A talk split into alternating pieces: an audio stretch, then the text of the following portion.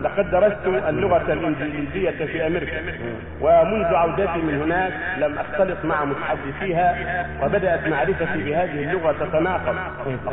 لقد, درست اللغة الإنجليزية في أمريكا ومنذ عودتي من هناك لم أختلط مع متحدثيها وبدأت معرفتي بهذه اللغة تتناقض. وقد نصحني بعضهم أن أصادق أحد الإنجليز أو الأمريكان وأتحدث معهم بكثرة وأزورهم مع الحرص على أمور ديني والمحافظة عليه هل يجوز لي ذلك؟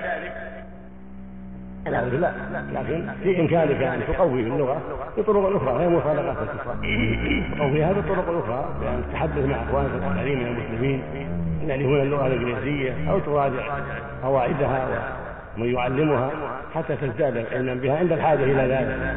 عند حاجة إلى ذلك أما إذا كنت ما تحتاج إليها فلا ولا وجه لها لكن عند الحاجة إلى ذلك في إمكانك أن تتفق مع مع مع بعض إخوانك المسلمين الذين يريدونها حتى تستفيد من ذلك ولست في حاجة إلى مصادقة أحد من الكفار لاجل تتعلم منهم. أيوه. نعم.